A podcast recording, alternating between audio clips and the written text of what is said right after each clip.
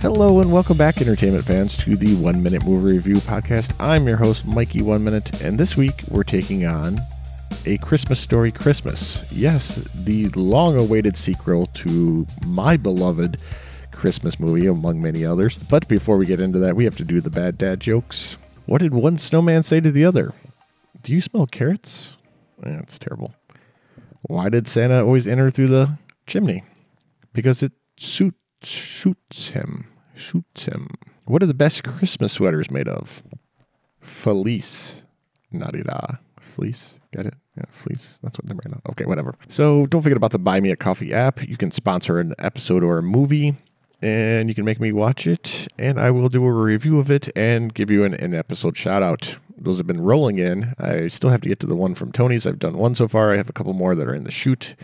Thank you for the suggestions. More, thank you for the donations, and we will get to those as soon as I can. So this one is a Christmas story, Christmas, uh, HBO Max. I, yeah, the original had a lot of flaws to it, but I don't know. There's something medicinal. I'll talk about that here a little bit. Uh, this one's on HBO Max. It's got a quick casting of Peter B- Billingsley.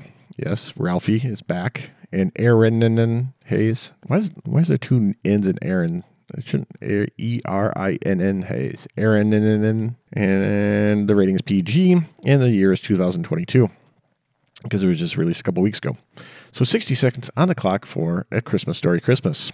What's it about? Ralphie is back, but this time he's the adult trying to figure out how to give his family a great Christmas. Why to watch it? The day the daydreaming from the original was a nice throwback touch to it and well done. There were tons of throwbacks to the originals and it was done extremely well. The Black Bart scene in particular I thought was really well done.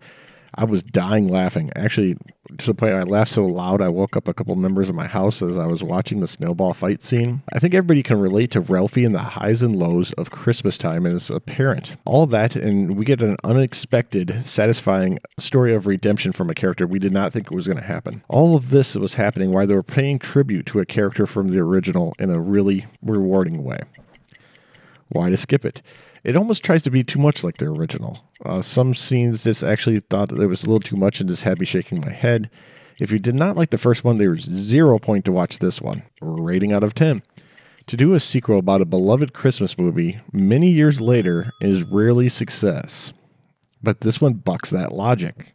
I'm surprised on how much I like this one. And yes, Tony from There's a Better Co- podcast, this one is very campy, but who cares?